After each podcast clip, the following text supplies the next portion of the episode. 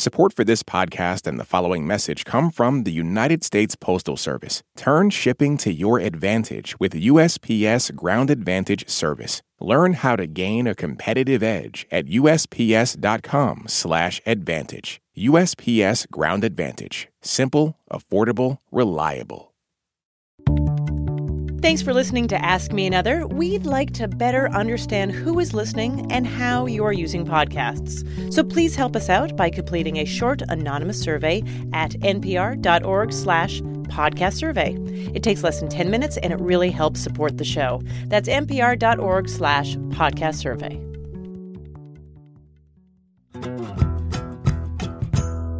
Hey, it's Ophira Eisenberg here. All month long, Ask Me Another showcasing and celebrating women in comedy. So this week, in keeping with the theme, we're revisiting one of our favorite episodes with two of our favorite comedians, Michelle Wolf and from Late Night with Seth Meyers, Amber Ruffin. Enjoy. From NPR and WNYC, coming to you from the Bell House in beautiful Brooklyn, New York, it's NPR's hour of puzzles, word games, and trivia. Ask Me Another. I'm Jonathan Coulton. Now here's your host, Ophira Eisenberg.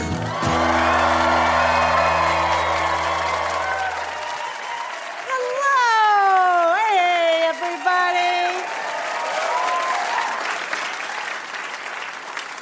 We have a great show for you. We have four brilliant contestants. They are hanging out backstage right now, lighting our public radio menorah. They are. Yeah, it stays lit for eight days and eight nights thanks to the miracle of CBD oil. Uh, we have two guests on this show. Two amazing guests. Yeah, Michelle Wolf, Amber Ruffin. Yes. Women comedians, actually, including me, there will be three female comedians on this stage, and it's not even a Planned Parenthood benefit, okay? Small strides. Uh, Michelle Wolf, in addition to doing all the things she does, she also runs ultra marathons. Ultra marathons.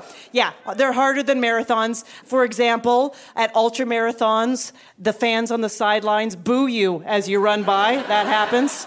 They hold up signs that say, for God's sake, stop. They're actually just longer. They're longer marathons. I've actually never run a marathon, period. Um, I guess because I've never had a breakup that bad, but.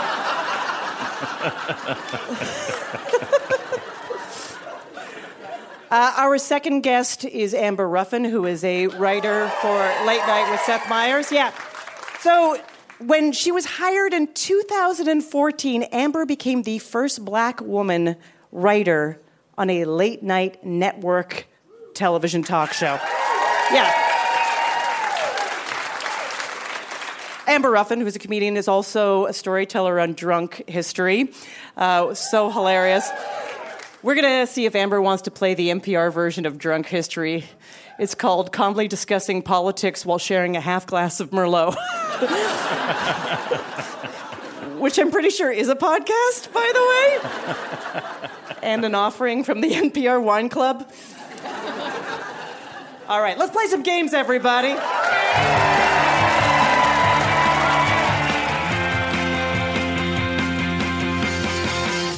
Our first two contestants will play a game about paperback novels. I've always felt that my dating style was similar to the publishing industry. At first, I'm expensive with a hard protective cover. But after a year, I get cheap and vulnerable and covered in food stains. Let's meet our contestants. First up, Laurel Happenin. You recently moved here from Seattle. I did. What's one thing that you were loving about New York that Seattle does not have? You know, it's New York. What are you doing? You're in my face. You're in my face.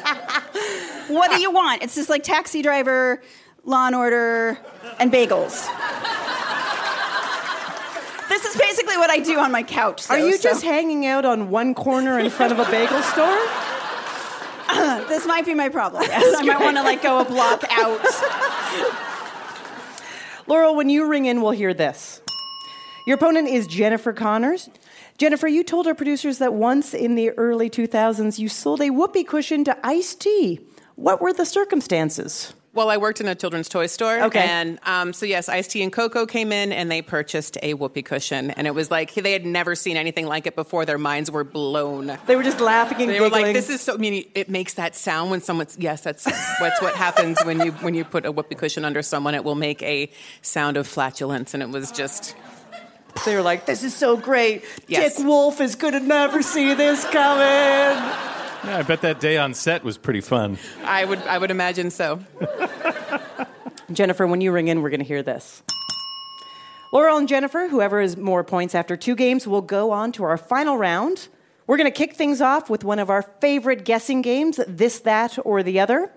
We will read you a phrase. You tell us which of three categories it belongs to. Jonathan Coulton, what are today's categories? Today's categories are the first line of a paperback thriller, the title of a song by the beloved verbose indie band The Mountain Goats, Oh, them. or a popular mnemonic device taught in schools, such as My very excellent mother just served us nachos, which helps you remember the order of the planets. Ring in to answer, and if it's a mnemonic device, you can earn a bonus point by telling us what it's for. Here we go. Here's your first one.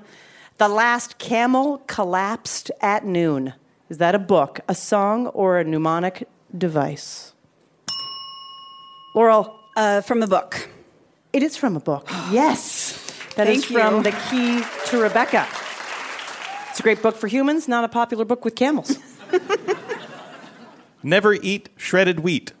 Is that a, from a book, a song, or a mnemonic device? Laurel. A mnemonic device? Yeah, that's right. Do you know what it stands for? No, I have no idea. It is uh, for the cardinal directions north, east, Oh. south, and west. Never eat shredded wheat. Maybe it's just also something celiacs say in their head. Please excuse my dear Aunt Sally. Jennifer. Mnemonic. Yeah, that's right. And for the bonus point, do you know what it's for? Uh, it's the order you do math math stuff. It's parentheses, exponents, multiply, add, divide, right. subtract. That's right. That's or- order of operations in math. That's correct. There will be no divorce. Book, song, or the weirdest mnemonic of all time. I'm going to say book. Good guess. But I'm sorry, that is incorrect. Jennifer, can you steal? I'm going to go with song. yeah, it is a mountain goat song. Yes. This is your last clue. Every good boy does fine. Laurel. That is a mnemonic. That is correct. Can you tell me what it stands for? It's uh, for the scale. It's You were- very close. You were in the totally in the, the right place. We were looking for the treble clef line notes, E, G, B, D, F. That was a great game, and at the end of that first game, we have a tie.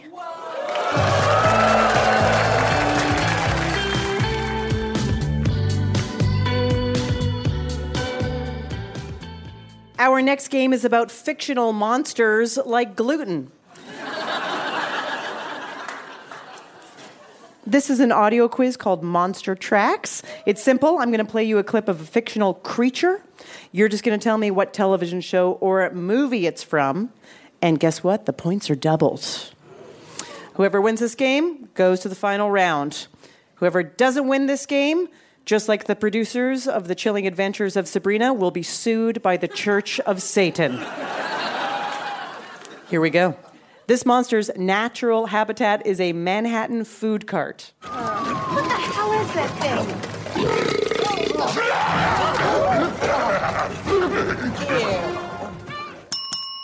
Jennifer. That's Slimer from Ghostbusters. Yeah, that's So right. So good. The 2016 all female version, which screwed everyone up. Right, ruined all of our It was childhoods. Very hard on everyone. How did we move on? I don't know.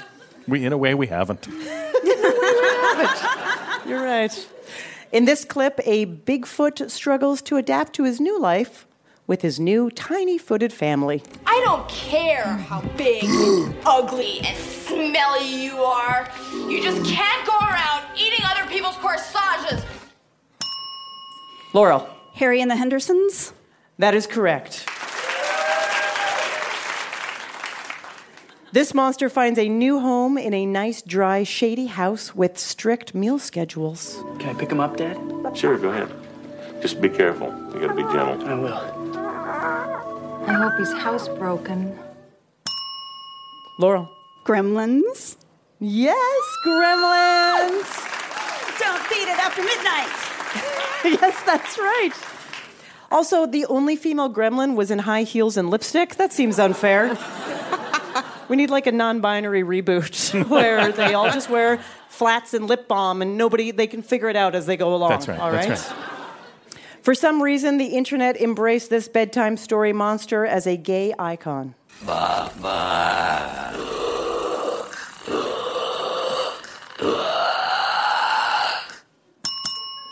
Jennifer. The Babadook. Yeah, it's right in there, isn't it? That's So right. Yeah, that began as an uh, ironic joke on Tumblr in 2017. Just saying Tumblr sounds very 2017, doesn't it? Very old fashioned. Tumblr. Yeah. And then it was embraced and spread during uh, the following Pride Month.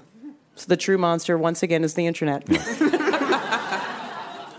this monster finally makes it right side up for the final showdown. Is, is, is it dead?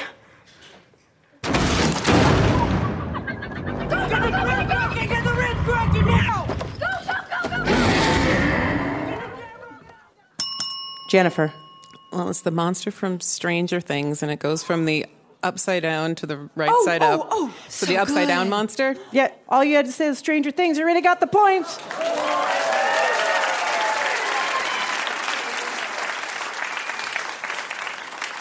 The Demogorgon didn't originate in Stranger Things or Dungeons and Dragons. It appeared in Paradise Lost, in Voltaire's writings, and it is referenced in Moby Dick.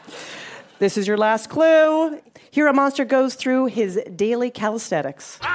Feel the bird. You call yourself a monster? Scary feet, scary feet, scary feet. Oh, the kid's awake. Okay, scary feet, scary feet, scary feet, scary feet, scary. Kids asleep. Laurel. Well, it's a Monsters Inc. Yeah. Monster. Yeah, that's all you need. You just need to give me Monsters Inc. That's right. Monsters Inc. character. James P. Sully Sullivan and Mike Wazowski. All right, well done, both of you. It's a tie. So, so here's the deal. I have a tiebreaker question. So I'm going to throw the question out, ring in, and we'll see how it goes. What blue creature's alter ego, Alistair, hosts Monsterpiece Theater on Sesame Street? Laurel. Cookie Monster. That is correct. After two games, Laurel is going to our final round. Coming up, we'll find out who will face off against Laurel in our final round. Plus, comedian Michelle Wolf is here, and she is hungry like the wolf because we don't provide craft services for our guests. I'm Ophira Eisenberg, and you're listening to Ask Me Another from NPR.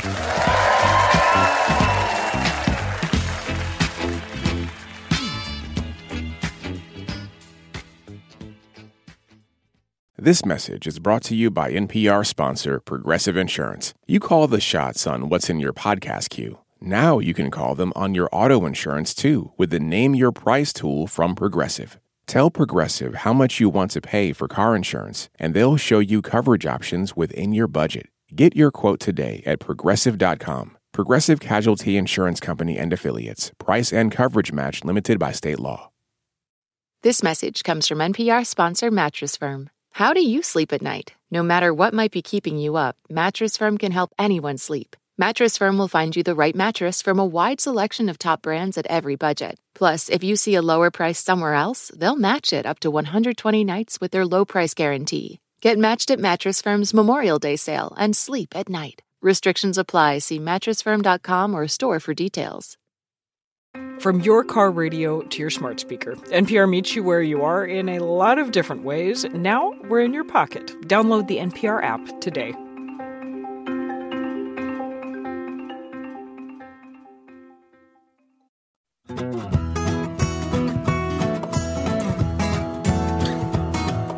This is Ask Me Another, NPR's hour of puzzles, word games, and trivia. I'm Jonathan Coulton. Now here's your host, Ophira Eisenberg. Thank you, Jonathan. It's time to welcome our special guest. She's a comedian who performed at the White House Correspondents' Dinner earlier in 2018. She hosted the Netflix show The Break, and her HBO special is called Nice Lady. Please welcome Michelle Wolf.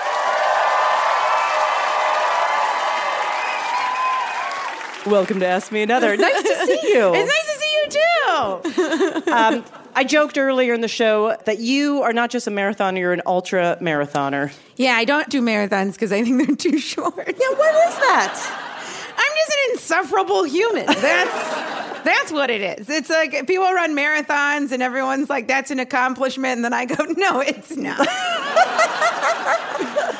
and then I run these like stupid 50 mile races that are. Uh, Dumb. They're dumb. I mean, yeah, afterwards you're like, I'm amazing, but you do want to die. You want Yeah. to die when it's happening. So I did not know about this about you until I uh, read up on you. You studied kinesiology in college. Yeah. Oh, is there another kinesiology, Kinesiology? head in there? Come on, it's the study of human and non-human movements. Yeah, yeah. The study of how the body moves. It's really like sports science, exercise science. Um, you know, it's like a lot of biomechanics and exercise physiology. And I dissected a human. Nice. Uh, yeah. Fun fact. This is the fun fact hour with Michelle it's Wolf. perfect. Uh, dissected a human cadaver uh, in anatomy class, and that was the first uh, adult male penis I had ever seen. The first adult male penis I've ever seen, I, I cut in half. yeah. Yeah.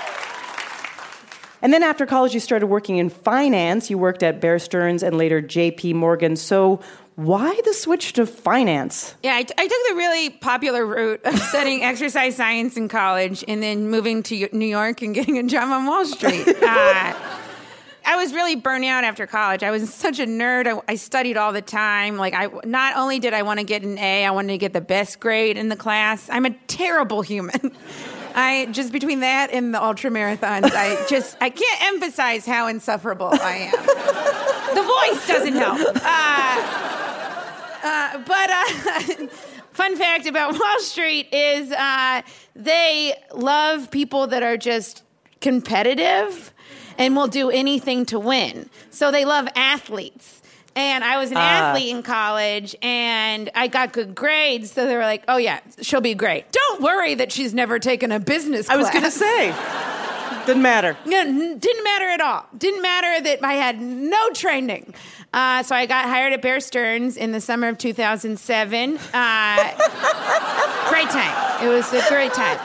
It was a really, the energy of the company was palpable. Uh, And then how did you make the leap to go, you know what, I, I got to do this comedy thing? Well, I um in uh, March of 2008 when uh, when Bear Stearns was collapsing, uh, my friends had come to visit and we went to a taping of SNL and I've always been such a big fan. And after that, I was like, how did these guys get into this? How do you do this? And I like Googled all of them and they all started in improv. So I just signed up for an improv class. And then after my first improv class, I was like, oh, I just want to do something like this. This is really fun. Yeah. Uh, yeah, and then like uh, you know, after like a, about three years, I, I kind of switched over to stand up. Yeah, and then and then you in 2014 you start working as a writer on Late Night with Seth Meyers. Yes. And you said in an interview that from day one you just made fun of him, like Yeah. every single day. Yeah, no. Uh, one of my favorite things about Seth Meyers is, uh, first of all, very easy to make fun of, uh, but also is fine with being made fun of. And then Right. he'll make fun of me, and it's a great relationship. And he, I mean, he's one of the nicest, smartest, funniest people I know. Who I can also just make fun of him, the fact that he has a heart, like. He's a very nice person, and I like to make fun of the fact that he has a heart and cries. How would you describe your dynamic? I think he's a little scared of me, and then uh, like 98% friends with me. 2% scared, 98 friends. That sounds perfect. That's good. And then many of us uh, know you from, of course, your brilliant performance at the White House Correspondents' Dinner. And it, I will say, I will say that I think because of what I did, they're always going to have a comedian. they will never stray from that tradition. Uh, when you, that, I mean, that's a big gig. Uh, it comes with a lot of weight, just in general. When you were offered it, was there any moment that you were like, uh, "Let me think about this," or were you, I just immediately, I want to do that? I actually, right when I got offered it, I texted Seth to be like, because he had done it before. Sure. I was like, should I do it? And he was like, do it. And I was like, all right. Uh, I also knew going in, my approach to it was going to be different than most people that had done it. Everyone had told me how bad the room was. They're like, it's not a good room. You know, try to do like some inside baseball stuff. That'll keep them laughing. And I was like, I'm not going to do it for the room. I'm going to do it for the people. Yeah. you know, they, they got that historian author guy uh, Mm-hmm. this year, which I'm sure he's very, I mean, his books are acclaimed. He has a Pulitzer Prize, you know, like he's clearly a very smart, accomplished man.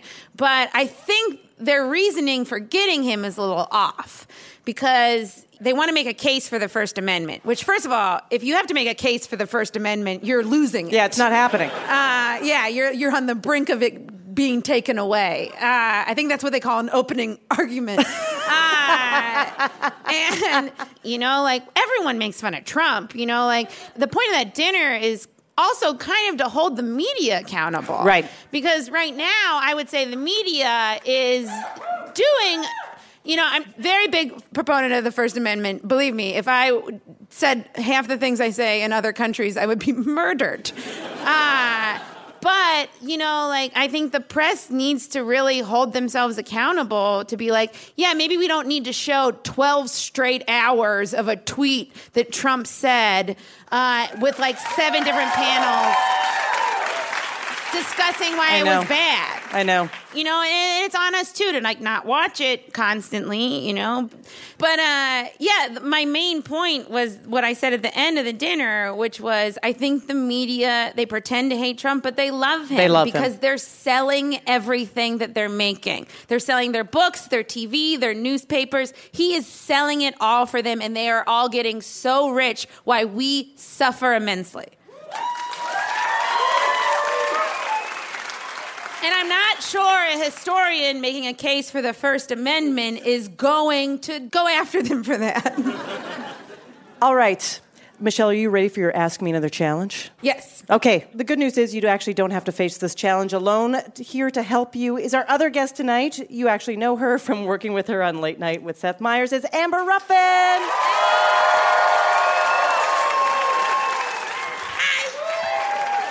Amber, how are you? I'm yay! You're yay, fantastic. Uh, you two know each other, obviously. We've met.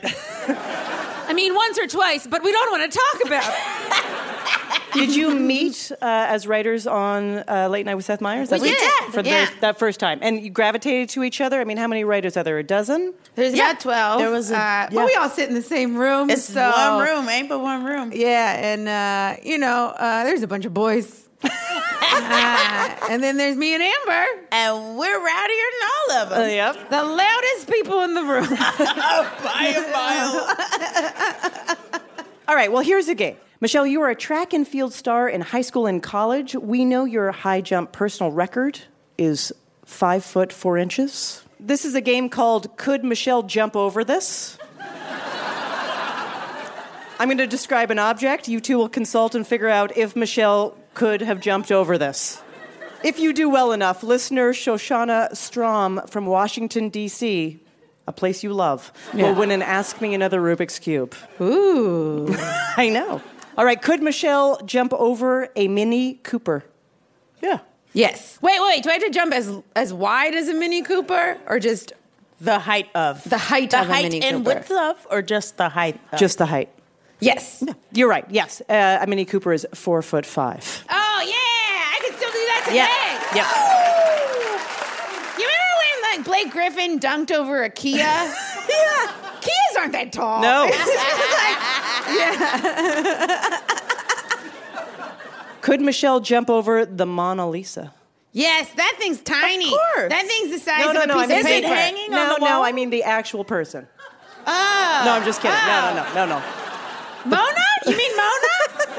we call her Mona. She's our friend. Is her last name Lisa? Uh huh. Her name is Mona Lisa. Mona Sarah Lisa. Or her name was Lisa, and she always went. Ugh. I forgot how corny you are. uh, I'm Lisa. That's a great character. That's a pretty good That's character. g- why am I smiling? Come to my new one-woman show. the Moans of Lisa. yeah, I could jump over her. Up. It's a it's a it's a eight by ten piece of paper, right? Yeah, pretty much. Yeah, yeah. It's a, it's You a could photocopy. definitely jump yeah, over it, yeah. yes. Yes, the Mona Lisa is two feet six inches tall. Yeah, all right. So, yeah, you could totally jump over that. Yeah. Yeah. Could Michelle jump over the shortest NBA player of all time, Muggsy Muggsy Bogues? Bose. He's Look five you know four. nothing about sports, and you knew that. Here is the thing: when Muggsy Bose was a thing, I was the same size, and so I thought it was magical. So anytime I saw him, I was like, "That is me." Right. I think he was five four, and I think I was five four, and I think that that is true. Well, we're gonna go with Amber, and we're gonna say yes. It's actually five three. So yes. All right, here's your last clue. Could Michelle jump over the legendary racehorse Seabiscuit? Horses seem tall. No, he's still tall. He's too tall. They No. seem very tall. Yeah. Uh, I think no. All right, actually, Seabiscuit is five foot one. So yes, you could jump over ah! Seabiscuit. What? Wait. Congratulations, Michelle and Amber. Yay. You and Shoshana Strom have won Ask Me Another Rubik's Cube. Amber, I'll be talking to you a little later in the show. Okay. Looking forward to it. Michelle, such a pleasure. Thank, Thank you so much, much for, being for having me. Michelle Wolf is doing stand up on tour right now across the country. Check her out. Michelle Wolf, everybody. Want our next special guest to play for you? Follow Ask Me Another on Facebook, Twitter, and Instagram. Our next two contestants will play a game about brunch. So we'll charge $17 for each question, even though you could make equally good questions at your own home. Let's meet our contestants. First up, Melanie Clarer. You're a software engineer at Google, and amazingly, this line of work is a family tradition. Yeah, um, my dad and grandfather both were in industry, and my sister, who's here tonight, also works as a software engineer. That's amazing. And how do you like it? Oh, I love it. I love being able to wear sweatpants to work, mostly. Yeah, that's it, right. Exactly. It's all about what you get to wear to work. Of course. Melanie, when you ring in, we're going to hear this. Your opponent is Ben Kofokoulos. You're a high school math teacher. That's right. So, on the side, you and your roommates create videos, including a shot for shot remake of Dirty Dancing. What? That's amazing. That is correct. And uh, so, why that movie? Just out of curiosity. Um, I actually don't fully know the origin story. I just um, got a phone call from my friend saying, "Hey, come hang out at our friend's house this weekend." I was Uh-huh. like, "Sure." And I walked in the door, and they gave me a wig and said, "Put this on. You're playing Penny." Fantastic.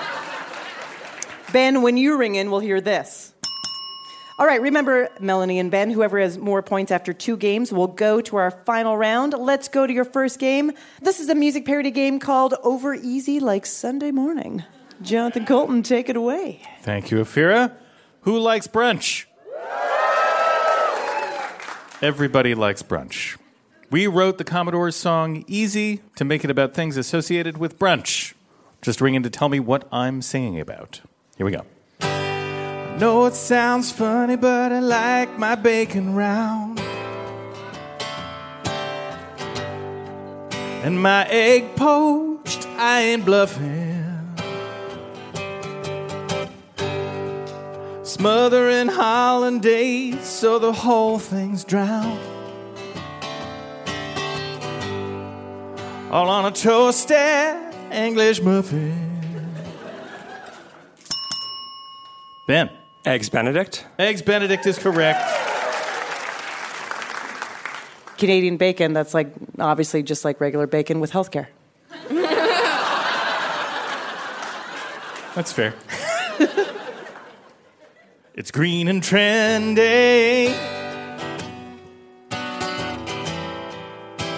It's guacamole, but with more eggs. Very spendy.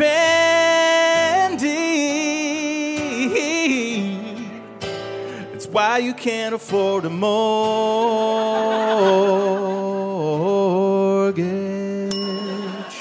Melanie. Avocado toast. Yeah, that's right.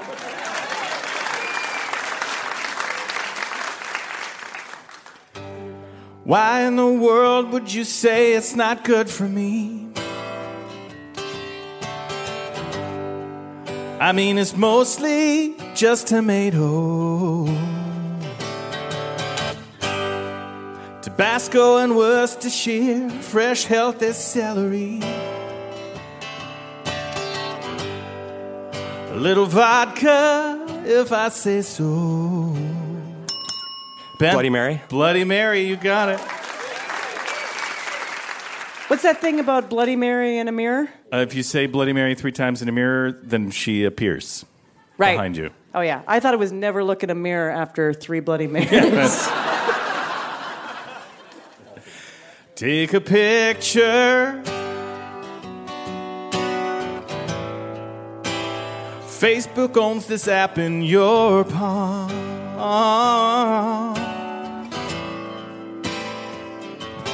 Post the picture.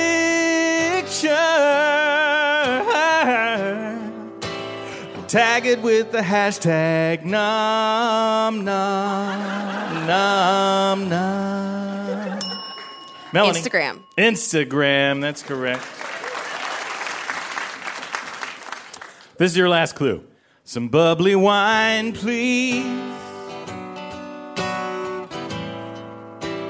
Pop the cork and use that tall flute.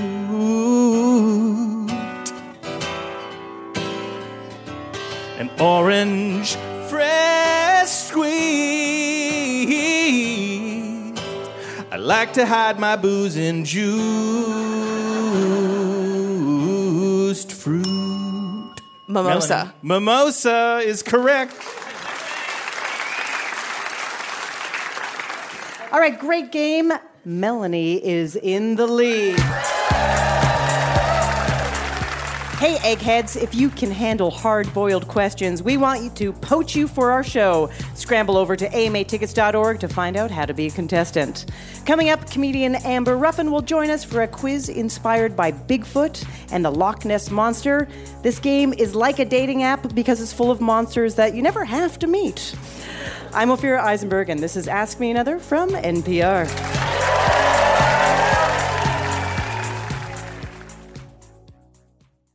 This message comes from NPR sponsor Project Lead the Way. Today's world is driven by STEM. At Project Lead the Way, they believe learning by doing helps every student in every grade be STEM successful. Learn more at pltw.org/npr.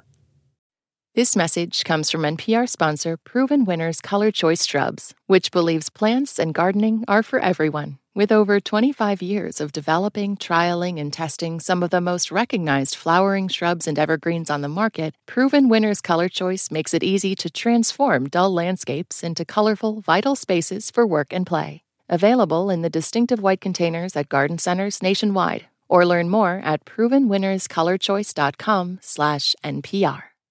Humans are kind of overrated. Over on Shortwave, a science podcast, we're only kind of kidding. We're bringing you the wondrous world of animal science to your daily life. From queer animal love stories to songbird memories, we're showing you how critter knowledge informs human science. Listen now to Shortwave, a podcast from NPR.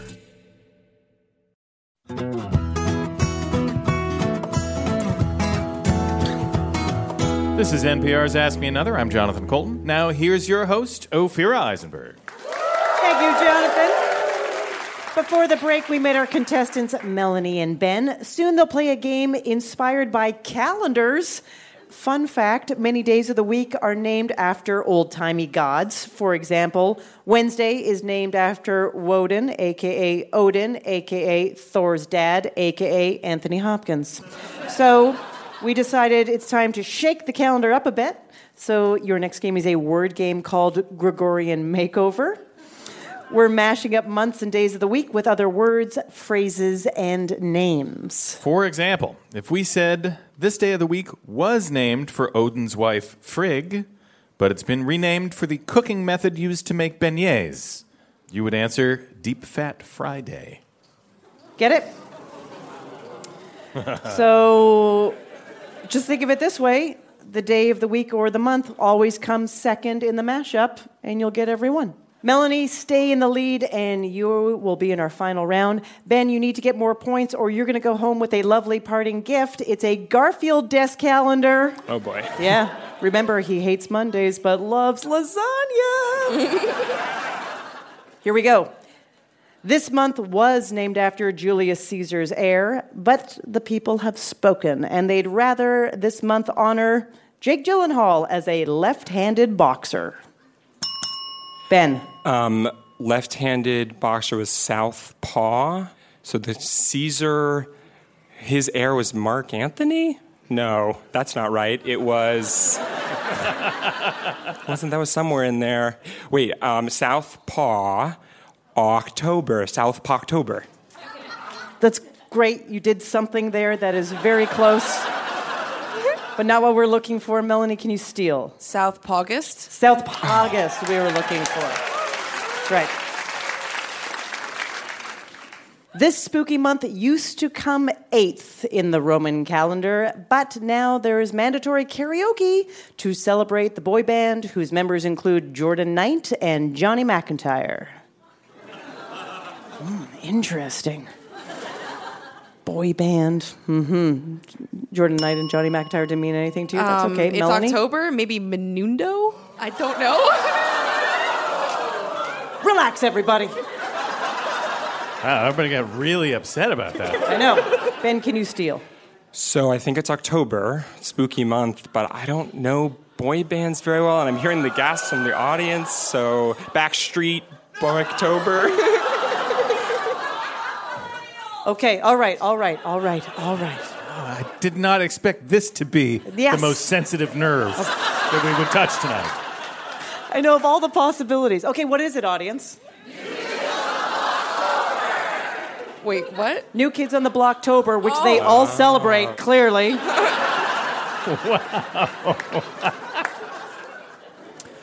This day of the week was named for two, the Anglo Saxon war god, but now it's named for a type of parrot found in the Philippines and Australia.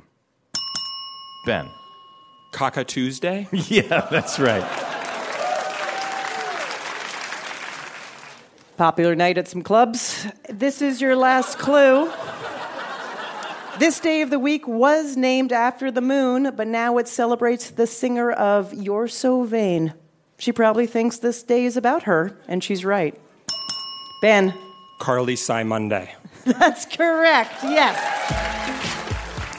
All right, that was a very hard game. You both are geniuses. Let me just say that. You're amazing. And after two games, Ben is going to our final round.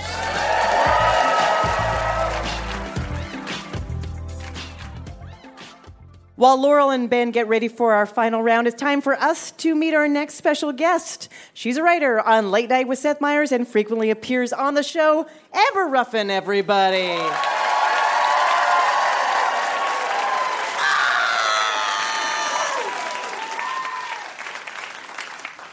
Amber, welcome back to Ask Me Another. Why, thank you. So, you narrate drunk history. Yes, dude. it's the best time. I gotta say, I wonder uh, first of all, what is your drink of choice? Uh, Vodka Red Bull. Nice. And how do you figure out what your perfect intoxication to performance balance You is? You don't, dude. Not for, for drunk history, it doesn't matter. Yeah. I mean, they don't want you to look like a douche. So they will fix it so However- you look like you didn't go throw up. Right. oh, dear God. So you auditioned for Saturday Night Live in 2014. you do not get it, but instead you get a call from Seth Meyers. I mean, Yes. just tell me how that kind of happened. First of all, auditioned for SNL, and there was LaKendra Tookes. She got hired as a writer. Um, Leslie Jones, at first, she got hired as a writer. Sasheer Zamata, she got Mm. hired as an actor. And Amber Ruffin, who got hired as nothing. They all got the part. I didn't get the part. There were two days in between my not getting SNL and my getting late night where I was just back in LA babysitting my perfect baby because I was a nanny. And then uh, I got a call from Seth Meyers, and Seth was like, Hey, Amber. And I was like, Oh, man, Seth, you didn't have to call. I assumed he was calling to say, I'm sorry you didn't get SNL. it never occurred to me that he had a late night show and that he would want me to ride on it. But um, he did, and now we all have jobs. That's Yay, great. That's people. great. And in, in addition to being a writer, you appear in many segments on the show Amber's Minute of Fury, Jokes Seth Can't Tell, just to name a couple. I do. What is the genesis of these segments happening? Girl, I just came in there angry. Um, uh, Joke Seth Can't Tell was Jenny Hagel, Mm. who I do um, Joke Seth Can't Tell with. She and I really write everything I do on the show together. We're little best friends. She came up with uh, Joke Seth Can't Tell because she was like, we are hemorrhaging these delicious jokes, and they're just going to go into the garbage, and no one's ever going to see them. And she thought that was a shame. But uh, then I came up with Amber says, What? Because of the Olympics. Remember Mm. that guy from Tonga? Had all that oil on him and no clothes. And I was like, What? This is their families at home watching this, and your thighs, sir, are glistening. But okay. So then I just wrote a what about that Olympics, and then we ended up doing it again. And then Minute of Fury just came from, you know, racism in America. Yeah, what kind of feedback do you get from your fans after they watch a, uh, a Minute of Fury? They, you know, it's all of it. Black people say, I know that's right. But then white people say, I never knew that anything like this was happening.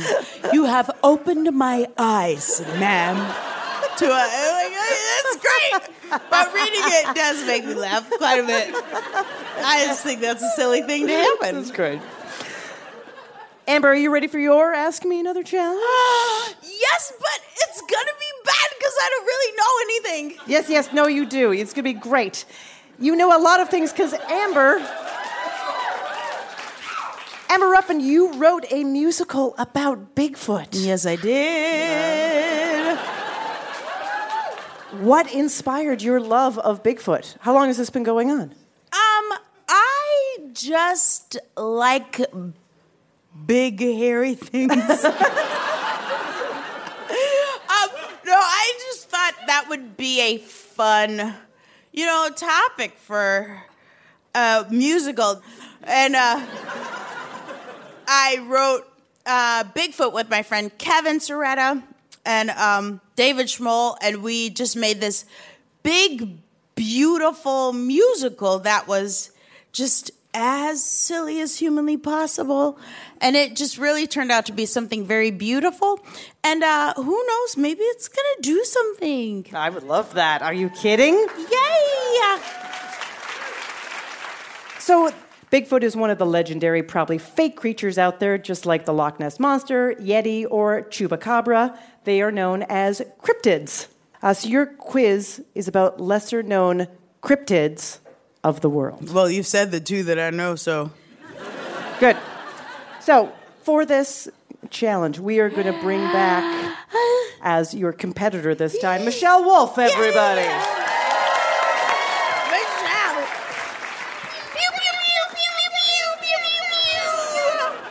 Vocally, which one is which? You do not uh, know. You don't know. All right. You guys are ready to roll. All right, here's your first question. It's multiple choice. Here we go. What is the Jersey Devil? A. A Tasmanian devil wearing a hockey jersey. B. A legendary squid that causes shipwrecks off the coast of Normandy. C. A creature with a goat head and wings from southern New Jersey. Amber. It's C. That is correct. I'm just guessing. What is Ogopogo? A. A pogo stick that bounces on its own. B. A lake monster in British Columbia. C. A Texan snake with a head on both ends of its body, making it a palindromic reptile that is the same forward and backwards, just like the word Ogopogo. Michelle. Oh, um. I think it's. I'm gonna go B. I'm gonna go B. That's right. It's essentially the Canadian Loch Ness monster. Three sightings happened just this September. what is a globster? A. A sloppy lobster. B. A mobster who reproduces via asexual budding. C. An organic blob that shows up next to a lake or ocean. Amber. C.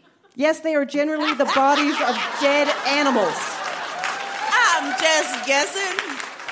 Letters that I think are the answer. I pressed my buzzer before you. Michelle is actually thinking.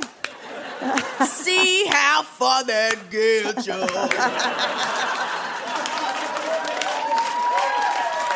I would start singing, but it sounds like this.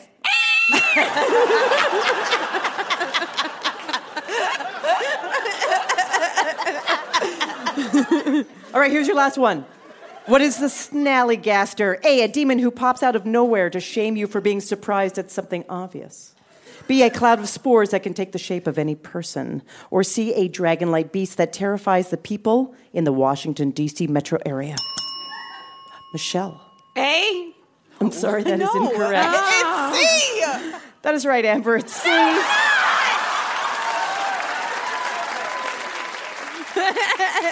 Uh, but you both did great. Yay! But congratulations. Thank you, Michelle, for coming back to play. Amber regularly appears on Late Night with Seth Meyers. Give it up for Michelle Wolf and Amber Ruffin.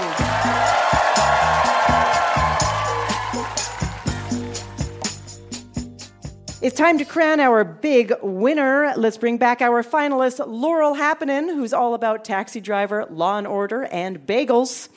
And Ben Kafokoulis, who played Penny in a shot for shot remake of Dirty Dancing.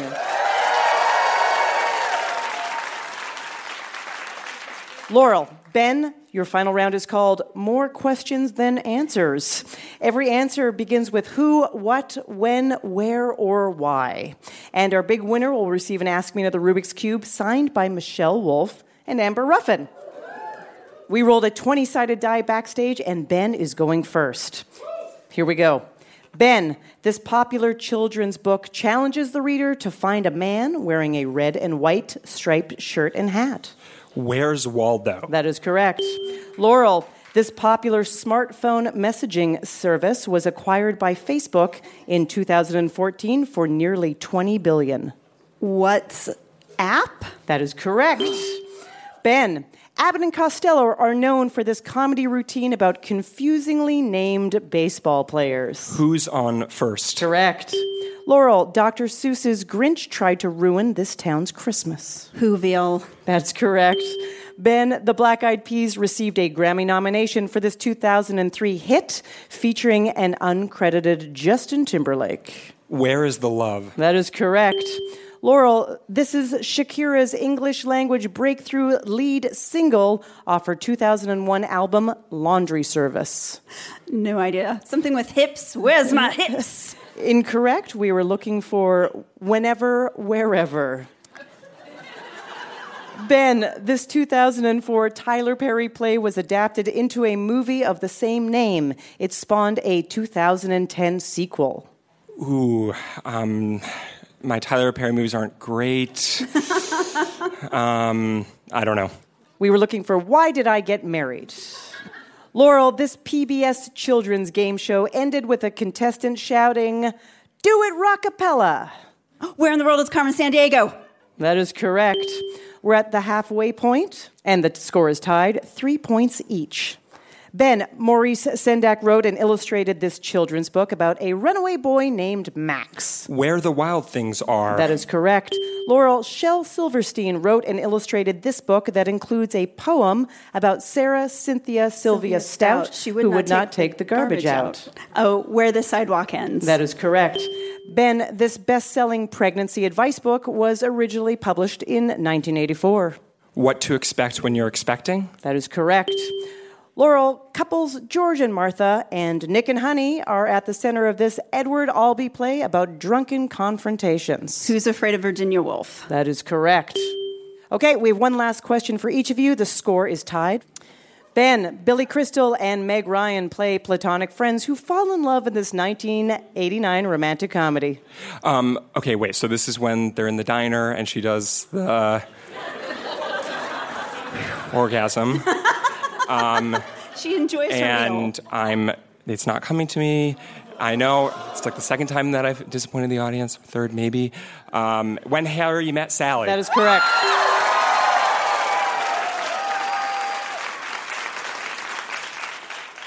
Laurel, you have to get this question right to stay in the game. Tony Danza plays a retired baseball player who works as a housekeeper in this 1980s sitcom. Angela, who's the boss? There you go. All right, those are all of our questions, so we are down to a tiebreaker. It's Bugs Bunny's three word catchphrase. Ben, What's up, Doc? well done. Laurel, congratulations. You were such a, a wonderful contestant. Thank you so much. Congratulations, Ben. And that is our show. Ask Me Another's house musician is Jonathan Coulton. Hey, my name anagrams to Thou Jolt a Cannon. Our puzzles were written by Camilla Franklin, Scott Ross, and senior writers Greg Lightman and Karen Lurie, with additional material by Kara Weinberger and Emily Winter. Our senior supervising producer is Rachel Neal. Ask Me Another is produced by Mike Katzif, Travis Larchuk, Kiara Powell, Edward Wyckoff Williams, Rumel Wood, and our intern Alexis Stromer, along with Steve Nelson and Anya Grundmann. We are recorded by Damon Whittemore, Noriko Okabe, and Jeff O'Neill. We'd like to thank our home in Brooklyn, New York, the Bell House. Hot Heel Blues. And our production partner, WNYC. I'm her ripe begonias. Ophira Eisenberg. And this was Ask Me Another from NPR.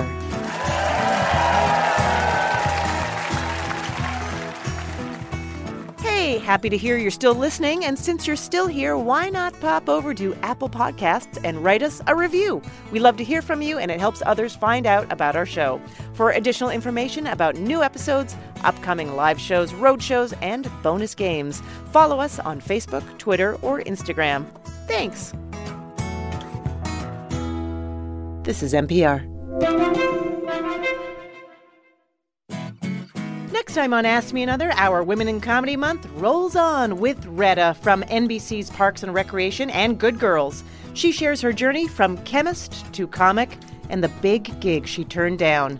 Then we treat her to a game aptly named Tweet Yourself.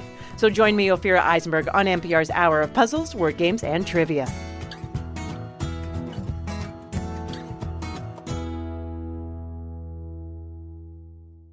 This message comes from NPR sponsor Grammarly, the secure AI writing partner that understands your business. With Grammarly's AI, what used to take a few hours only takes a few clicks. Learn what better writing can do for your company at grammarly.com. Grammarly, easier said, done. This message comes from NPR sponsor Betterment. The drama of having an enemy turned lover is never chill, but your investing portfolio should be. Betterment is the investing app that lets you be totally chill about your finances. Their automated tech makes it easy to get in the market and stay in the market. Save the drama for that moment when you realize your mortal enemy is actually your soulmate. Betterment, be invested and totally chill. Learn more at betterment.com. Investing involves risk, performance is not guaranteed. On the TED Radio Hour, researcher Sasha Luccioni says AI can help us find climate solutions. But just training the technology itself uses a ton of energy. Training ChatGPT, for instance, emits as much carbon as five cars in their lifetime. Tech's Climate Conundrum. That's on the TED Radio Hour from NPR.